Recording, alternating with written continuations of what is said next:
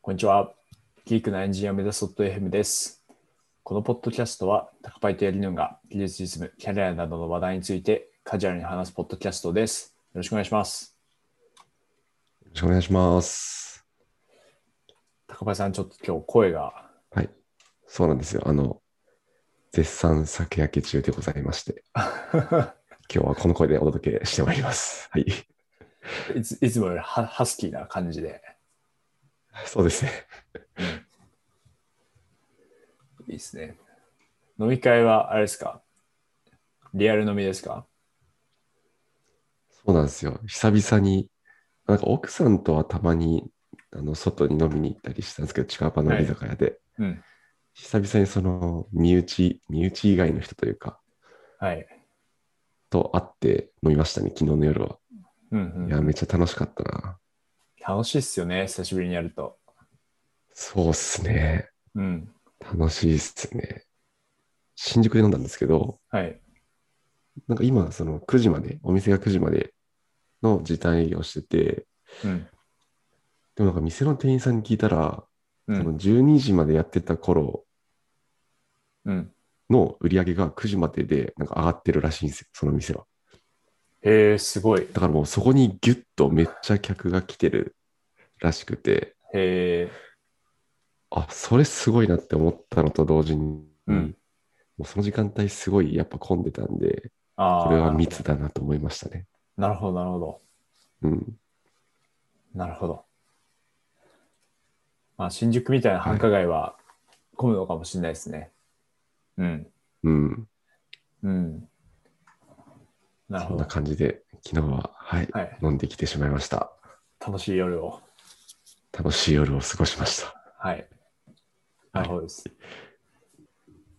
もう自分、自分はですね、まあ今更にはなるんですけど、ウェブカメラを買いまして、おおなるほど、なるほど。はい。で、まあ今までっていうか、まあずっとその仕事は、その MacBook クラムシェルモードで、まあ閉じて、で、モニターをメインの画面に使ってやってたんですけど、まあそのミーティングのために、こうモニターのアダプター外して、で、MacBook 開いて、あの、会議するみたいな。で、終わったら、うんうんまた MacBook 閉じて、で、アダプターつけて、で、アダプターもなんか接触悪い時があって、なんかディスプレイ映んない時とかあって、なのでそこでまあ、はい。ドリマにしたりみたいなことをしてたんですけど、うんこれめんどくさいなってことに、まあ、最近気づいて、で、買いました、確かにウェブカメラはい。いいですね。じゃあ今僕が見てるこの映像は新しいウェブカ,、ウェブカメラで見てる感じですね。そうですね。ウェブカメラで見て ます。うん。なんか画質もちょっと良くなったかもしれないですね。ああ、確かに。まあ、ちょっと視聴者の方には伝わらないですけど、 うん。でもちょっと QOL は上がりました。ウェブカメラを導入したことで。うんうんはい。いや、確かにそうですよね。クラムシェルで使ってたら、確かに絶対あった方がいいですね。そうですね。あと、ちょっとついでに言うと、あの、それ関連でちょっと楽天カードも作ったんですよ。おおなんと。なるほど。今まで自分は Amazon カードでもう決済周りは全部やってたんですけど、うんうん。そうですね。なんか楽天だとその家電とかポイントめっちゃ貯まるってことに気づたまりますね。気づいて。で、確か Amazon とかだともう数十ポイントしか貯まんないけど、楽天だともう1000ポイントぐらい貯まるみたいな感じなんでうすんよ。うんうん。うんこれはもう楽天だなって思って作って、楽天経済圏に飲まれ始めました、自分は。なるほど。はい。僕はもう飲まれてるんで。あ、そうでしたっけそうなんですよ。楽天今、プラチナ会員ですね。これはどれぐらいのランクかわかんないですけプラチナってつ結構上の方じゃないですか僕多分ブロンズとかでしど。た。なんか、あ、本当ですか。名前はなんか上の方な感じがします。上、上ですよね。多分プラゴールプドラチナゴールドよりも上ですよね。ブロンズ、シルバー、ゴールド、プラチナじゃないですかわあ、なるほど。かんない。でもなんかいろん完全なにサイトってそうですよね。で、プラチナの次ダイヤモンドと確かにですよね。はいはいはい。確かに確かに。相当上級者の方ですね。でも私、楽天、そうですね。結構ずっと学生の頃に多分カードを作って、はい。レベル高いな。そうなんですよ。そこからずっとうん。使ってるんで。はい。あ、なんか今ランクを確認すると、シルバー、ゴールド、プラチナ、ダイヤモンドですね。あ、やっぱり、じゃあ、相当上の。確かに。うん。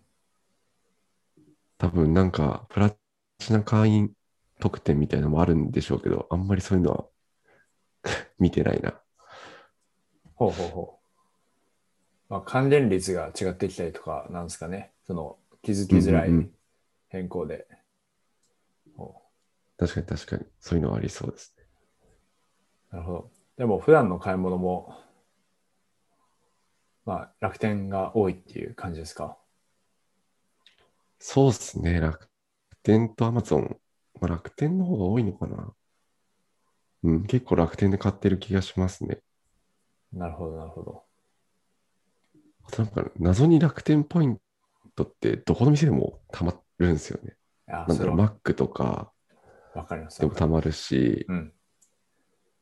それこそなんか洋服買った時とかも溜まるし、みたいな。はい。うん。それすごいわかるんですよね。うん。うん。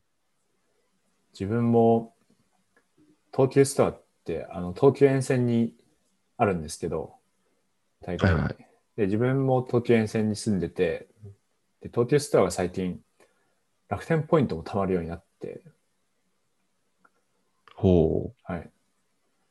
でも、まあ、東京スタンも、もう日常的に利用するので、うんうん。まあ、それもちょっとトリガーになりましたね。うん。なるほど、なるほど。はい。うん。本当に至るところでたまりますよね。楽天ポイント。そうですね。うん。じゃあこれからぜひあの、ポイ活を頑張っていただいて。そうですね。ちょっと入門者なんで。はい。はい。じゃあ、そんなところでメインテーマいきますか。はいはい。今日は何のお話でしょうか。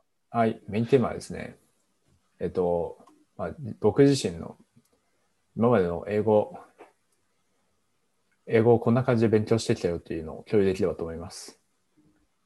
お、はい、楽しみだ。そうですね。まあなんか、そうだな。うん。まあ僕自身はまあ全然その英語、まあまだまだできない方だとは思うんですけど、まあその一部の人の参考になればいいのかなと思って、ちょっと共有させていただきうんまうんす。うん。はい。でお、願いします。はい。で、まあ、こう時系列を追って、こう、何を勉強してるのかっていうのが変化していくので、うんうん。はい。まあ、その時系列で紹介していければと思うんですけど、はい。はい。で、まず、そのスタート時の自分の実力がどんぐらいだったのかっていうのは結構重要ですよね。確かにそうですね。そこを測れないと、はい。ああったのかもわからないっていう。うんうんそうですね。スタート時がもう900点だったのかとか、いや、確かに全然違うし、スタート時トイック900点は強いな。強いですね。参考になる人が少なさそう、勉 強法の。いや、実際、うん、実際そうですよね。はい。まあ、で言うと、スタート時はもう本当に、トイック500後半ぐらいでしたね。600ギリいかないぐらいで。なるほど、なるほど。はい。まあでも、そのスタート時っていうのも、その大学2年生の時に、あのう、英語の授業の単位を取るのに必要だ、必要で受けたみたいな感じ。はいはいはい。だったので、実際はもっと下がってたんじゃないかなと思います。500じゃなくて、うん。うんうん400後半とか、そんぐらいだったんじゃないかなと思いますね。うんうんうん。うんうんうんうん。はい。で、まあ、そんぐらいでしたと。で、あと、自分自身のその勉強法の、あどういうふうに勉強していくかっていう中で、その指針にしてた本があって、それ何何何度かこはいのはいはいポッドキャストでも紹介してるんですけど、あうんうの、えー英語上達完全マップ。ああ、確かになんか前聞いた気がしまはいす。。そうですね。英語上達完全マップという本を、うん。まあ、本の中で、まあ、こういう勉強した方がいいみたいな。で、その本の中にどういったその流れで勉強してった方がいいみたいな、そのロードマップも示されてたりするんですけど、うんうんうん。それをもとにちょっと勉強していきましたと。はい。なでるほ、どこの本はあれなんですかはい。その、例えば、トイック500点だとこういう勉強、600点だとこういう勉強みたいな感じになってるんですかえーっと、その詳しくトイックを基準には分かれてないです。まあ、ただ、その、うんうんうんうん。こういう人向けみたいなのありますね。と標準プランと、あとは、その突然英語が必要になった人向けのプランと、あと海外旅行を楽しみたい人向けのプランとってありますね。ああ、なるほど、なるほど。はい。ああ、それはいいですね。と、とっかかりやすそうん。そうですね。まあこの本、本当にいい本でした。自分にとってはすごいいい本でしたね。う。うんうんうん。うん。はい。で、まあ、最初何をやったかというとですね、まあ、この本を見て、瞬間英作文という方法と、あと音読パッケージという方法をやりました。でほう、ほうほう多分初めてこの単語を聞く方もいらっしゃると思うので、ちょっと軽く説明すると、うん瞬間英作文の方は、その日本文をまあ見たとか聞いたときに聞いて、で、その瞬間的に、 瞬間的に英作文をするってそのままなんですけど、その例え ば、これはペンですっていう音がこう流れてきて、でそれを瞬間的に、This is a pen っていうふうに変換、その発話するうんうんのが瞬間英作文で、で、まあ、今のすごいとても簡単な文なんですけど、まあ、それ以外にも、なんだろうな、まあ、一般同士が絡んできたりとか、うんうんあと、えっ、と、接続詞、when とか where とかが絡んできたりとか、なので、どんどん複雑な日本文を、こう、瞬間的に英語にするっていうトレーニングです。ほうほうほうはい。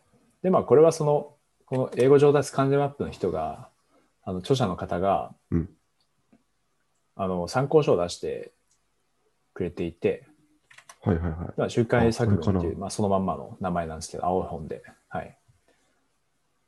はいはい。この、どんどん話すための瞬,、はい瞬間英作文トレーニングってやつですかそうですね。あの黒い猫が踊ってるやつですね。はいはいはいはい。で、まあ、これ、Kindle で、Kindle 版ありますし、あと、その音声ファイルも、まあ、うんうんこれ、音声ファイル別で有料なんですけど、ベル出版っていう、まあ、この出版社から、出版社のオンラインサイトからあの買えるので、これでやりましたね。へえ、はい。でなるほどあなるほど。これ、後から知ったんですけど、あの、アプリもあるみたいで、アプリ、あそそうのな iOS んですねがはい。で、アプリの方が、例文とかは充実してるよみたいなことも聞くので、アプリの方がおすすめかもしれないですね。まあ自分はちょっと使ったことないですけど。うんうんうん。うん。あ、本当だ。アプリ、うん。アプリ1220円でありますね。そうですね。アプリの方が安いんですよね。音声もついてるのに。っ確かに。うん確かに確かに。ていうのは、瞬間作文ですと。うんうんうん。はい。で、あともう一個やった音読パッケージっていうのがあって、で、これは何かというと、まあこれ音読と言いつつ、リピーティングとシャドーイングのうん、ことなんですけど、まあ、この音読パッケージってその森澤さんというこの英語上達完全マップの著者の方が名付けた勉強法で、うんうんで、まあ、一つの英文をそのリピーティングリピーティングというのはその例えば一文を聞いてうんうん。はいはい。でそれをそのまま言ううん。うんうん。で、スクリプトを見ないので、なので、英語を正確に聞き取って、で、それを発話する必要があるっていうトレーニンうグんですね。うんうん。はい。で、リピーティングと、まあ、それ終わった後に音読。その、まあ、パッセージがあるんですけど、まあ、それを音読すると。はいはい。で、おお。で、それ終わった後に最後シャドーイングして、で、シャドーイングは多分ご存知の方もたくさんいらっしゃると思うんですけど、まあ、その音声が流れてく中をちょっと遅れてついていくうんうん情報ですね。はい。っていうのをやるというん。うなるほど。ものです。えー、リピーティングとシャドーイングは、なんかいどなんだろうな、結構にやってること似てそうなんですけど、結構違うんですかね。あ、違いますね。はい。シャドーイングの方が、あ、まあ結構、まあどっちも違いますね。まあリピーティングだと、あの、聞き取った英語をうんうん。その終わるまで頭の中に持ってこなきゃいけないんですよ。ああ、はいはいはいはい。で、圧はしなきゃいけないので、なんか1単語聞き取れただけはできないんですよね。うんうんうん。うん、そうそう。単語単語は聞き取れただけでも、あだだけではうまくいかないんですよ。っていう難しさがあって、で、まあシャドーイングは、なるほどなるほど。シャドーイングはその、まあ、一語一語、まあ、一語をずらしてついていくので、一語を聞き取れれば話せるっていうのはあるんですけど、喋るスピードが速かったりとか、あとは聞き取れない単語とかがあったりすると、うまくいかないっていう難しさありますね。はいはいはい。なるほどなるほど。はい。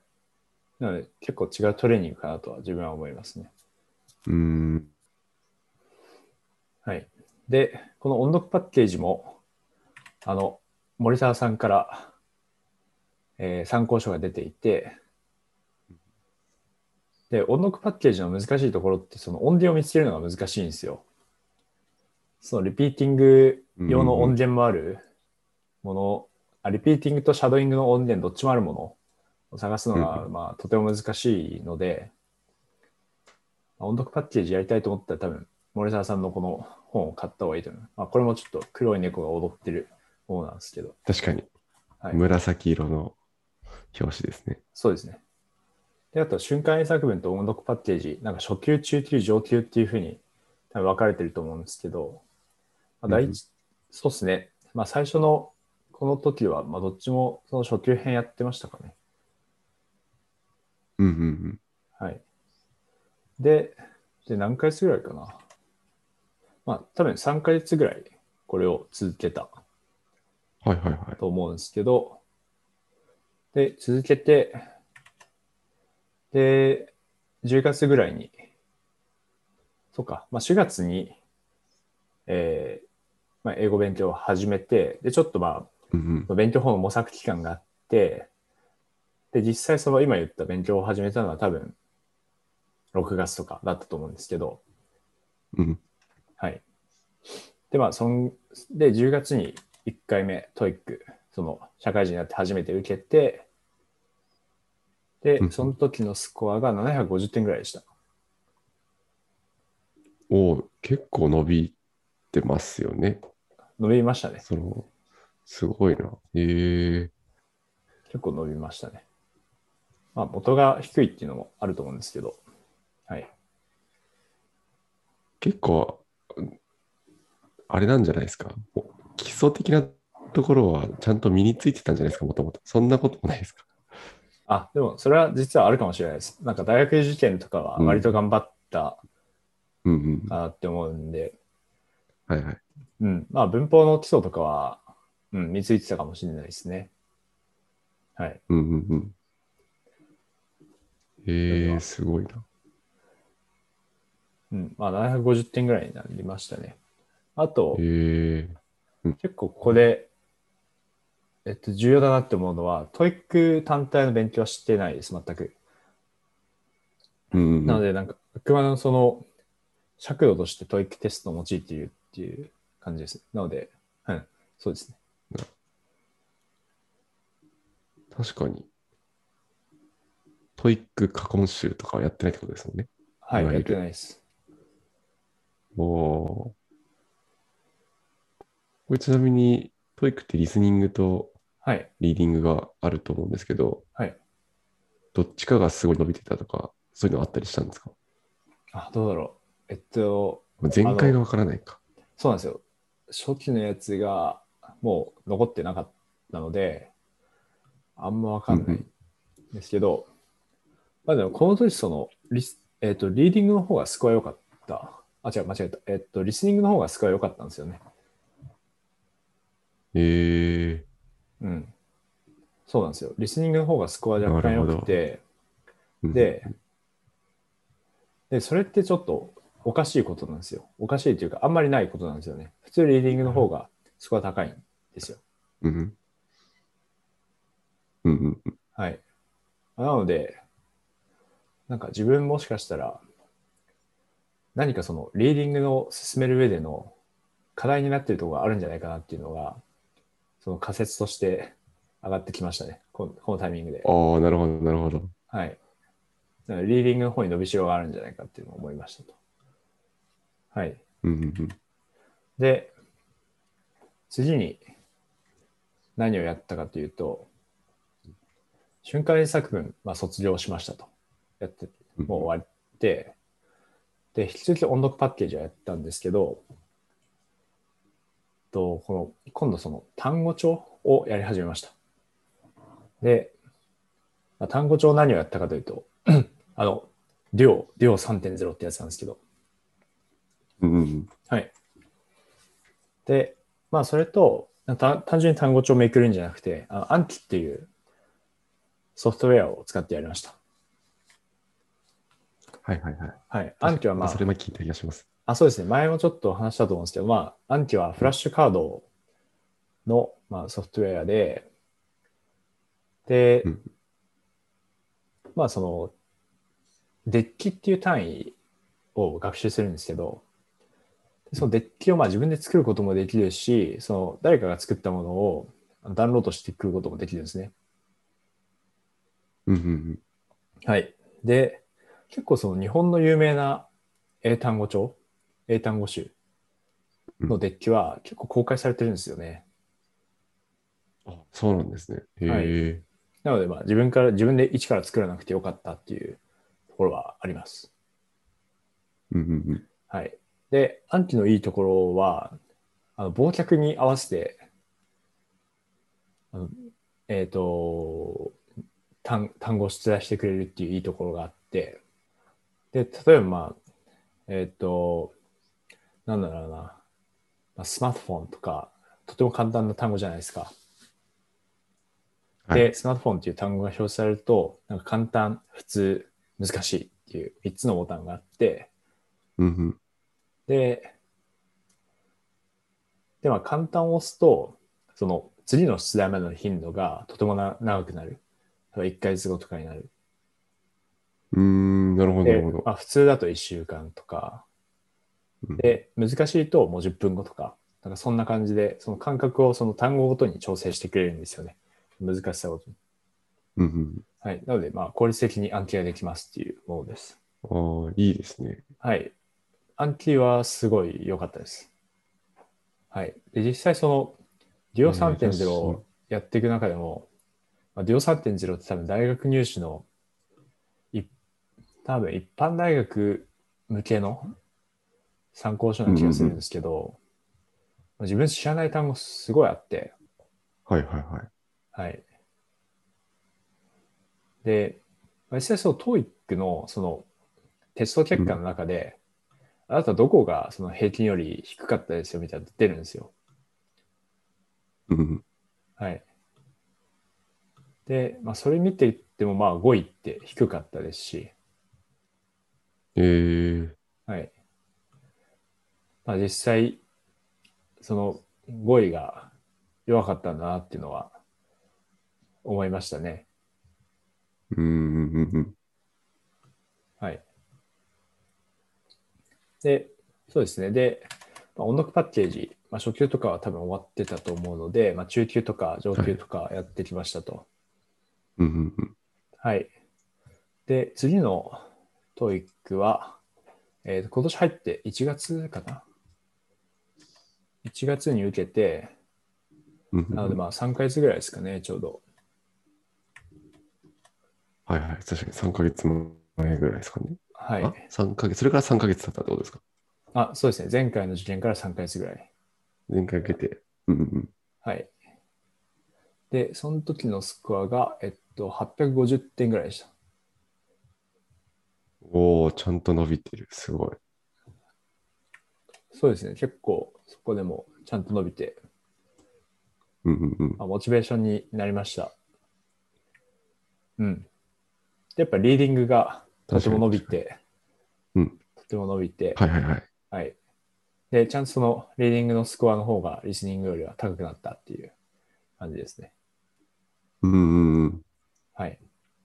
あれですか、その、そなんだろう、ここが弱いです、パラメーターマップも5位のところはちょっと上がってたりえっとですね、どうだったかなし。たんですか。あ、5位のところめっちゃ上がっ上がってました。おお、はいそうですね。5位が理解できるっていう項目があるんですけど、うんうん。えーっと、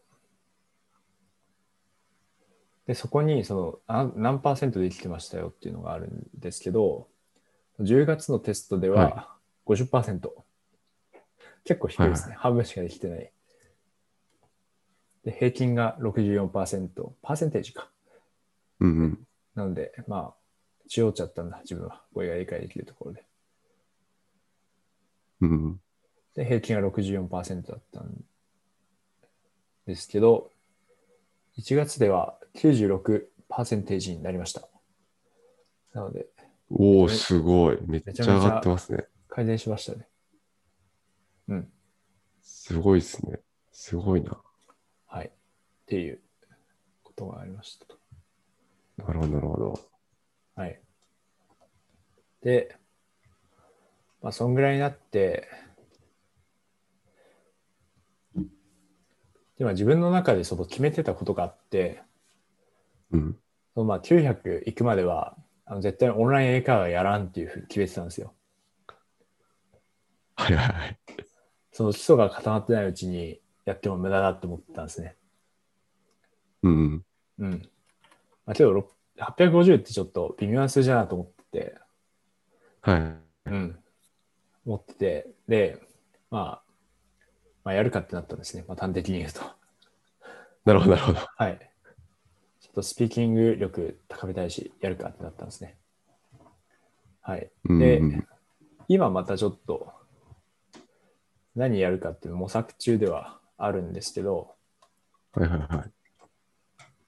で、あとは、その、それ1月に受けてからトイック自体も受けてないので、その先のスコアはないんですけど、まあ今は一応そのネ,、ネイティブキャンプっていうオンライン英会話と、あとはエリサスピークっていう発音やってますね。えー、はい。発音はなんかのはい。書籍、書籍じゃないか。何で勉強されてるんですかあ、エルサスピークっていうアプリがあるんですよ。あ、エルサースピーク。はい。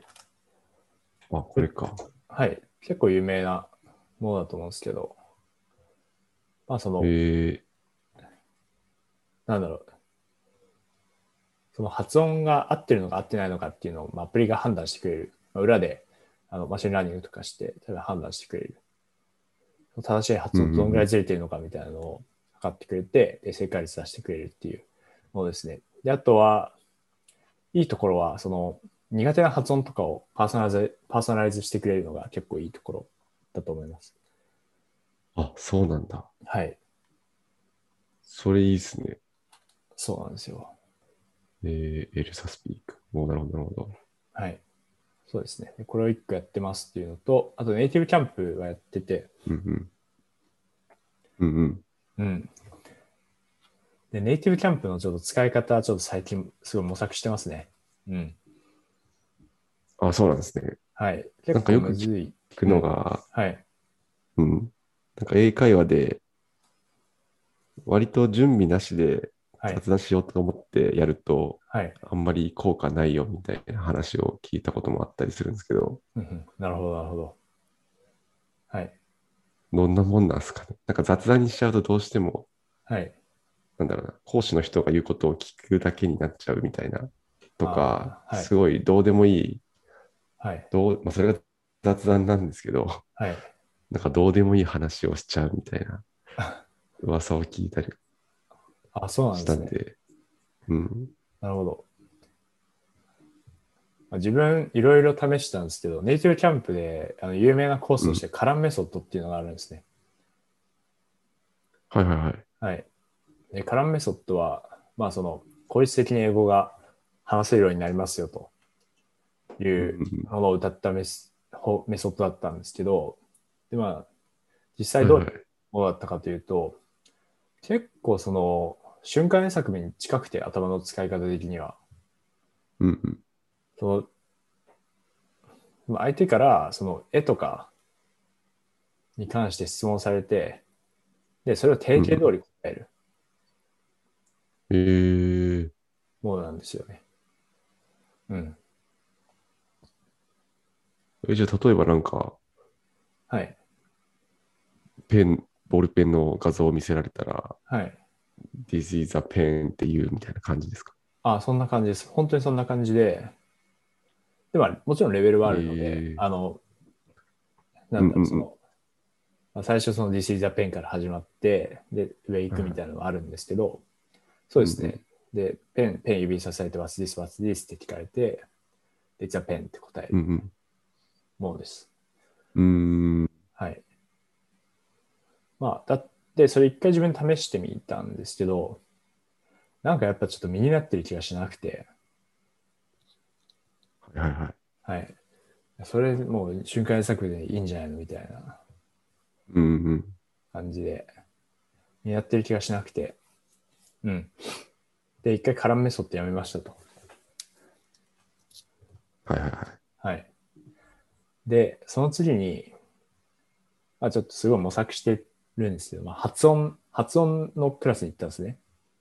あ、そうんうんうの、んすごいネイティブキャンプってコースいっぱいあって、選ぶの難しいんですけど、はいはいはい。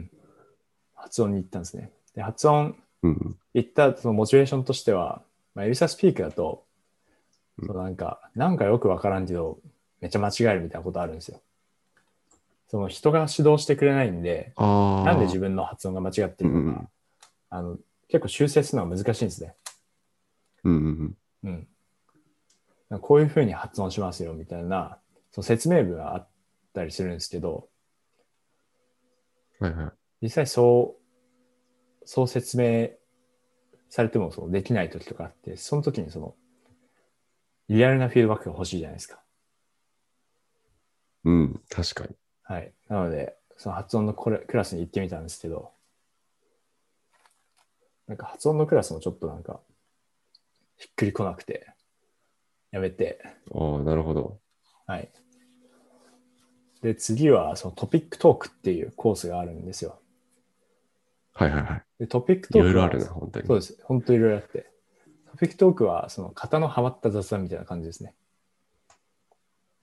うーん。トピックが与えられてて、例えばその、ペットとか、はい。旅行とか、トピックが与えられてうんうんうんて、うんうんで、それに対してインストラクションが何個かあって、うんで、まあ、例えばなんか、こういうフレーズってありますよね、みたいな、その、インストラクションがあって、で、で、その次にいくつか質問があって、で、それについてその講師の方とディスカッションするみたいなものなんですけど、うんうんうん。なんですよ。で、結構それはその、自分で自由にその英文を組み立てる力も使えますし、うんうん。うん。まあ、題材的にはいい、いいかなって思うんですけど、結構その、20、そのネイティブキャンプの1クラスって25分間なんですね。はいはいはい。で、その中でそのディスカッションに使える時間って結構短いんですよ。なんか最初のインストラクションとか10結分構とかですかそうなんですよ。10分とかになっちゃって、でそれだとうんうんなんかそんなにそのやりたいことできないじゃないですか。はいはい。なんでちょっと悩んでて、で、次、あの、 フリートークをやる予定です。雑談。本当に雑談やる予定です。ああ、なるほど、なるほど。はい。っていうところで雑談に戻ってきました。なるほど。はい。これコースって結構簡単に変えれるんですかその、これ全然簡単ネにイテ変えれィまブす。キャンプはい。内での。はい。えー、なるほど。じゃあ今、そこを模索中なんですね。イテレーションしてる感じですね。そうなんですよ。何が良いのか。そうなんですよ。うんうんうん。はい。っていう感じで。まあ、今時点は850点ぐらいですね。トイックに直すと。なるほど、なるほど。いや、でもすごいですね。とから勉強し始めてから、まだ1年経ってないぐらいってことですよね。そうですね。一年10ヶ月ぐらい。はい。うんうんうん。すごいな。ちゃんとやって伸びてるんで、多分この勉強法が合ってるっていうのもあると思うんですけど、そうですね。はい。実績のある勉強法でめっちゃいいですね。あまあ、参考になればえいいなと思ってますー、う。ん。うん。まあ、実際はその TOEIC900 とか言っても、現地の3歳児レベルとか、まあ、そういうの は、なんかよく言われることでもありますし、実際その自分としても感じるところでもありますね。うん。うーん、なるほど、なるほど。うん。その Netflix とかで、あの海外の子供向けアニはメいあるじゃないですか。うん。あの英語英語とか、正直聞き取れない部分もあるし、うんうんうん。うん。なるほど、なるほど。でもやっぱりあれですか、勉強を始めてから、始めてからとか、1年前と比べると、はい。なんだろう、海外の、例えばブログ記事とか論文とか、はいはい海外っていうか、まあ、英語のはい。そういう文献を漁るときは結構スムーズになったっていう実感とかあります。ああ、どうだろうな。えー、文献は、文献はちょっとわかんないですけど、うんうん。まあでも対面コミュニケーションはスムーズに多少はなったかなと思います。ああ、なるほど、なるほど。はい。そうですね。うん。そのもう入った当初とか、うんそのうイん、ングリッシュスピーカーと、まあ、これ前話したかもしれないですけど、イングリッシュスピーカーとミーティングを設定するのも、うんうん。まあとても緊張して、設定するの自体も緊張して、で当日もまあすごい緊張して、その前に、あの、英語のドラマをずっと裏で流してて、はいはいはい。英語に慣れて、慣らして、慣らしたつもりで、ミーティングに臨むみたいなうんうんうん。感じでやってたんですけど、やってて、で、今は、うん。はいあ今は、今は割とカジュアルに設定できますね。ワンワンとか。うん。うんうんうん。まあでも今もまだまだですけど。うん。でもなんか抵抗感みたいなのが減りましたね。うんうんうん。まあ、そんな感じです。はい。あありがとうございます。はい。はい。では、じゃあ今日はこの辺りで終わりということで、はい。で、はい今日は、えー英語の勉強法についてお話ししました。えー質問、コメントは Google フォームや Twitter の Geek and School Engineer でお待ちしております。今回もご視聴ありがとうございました。また次回もご視聴よろしくお願いします。よろしくお願いします。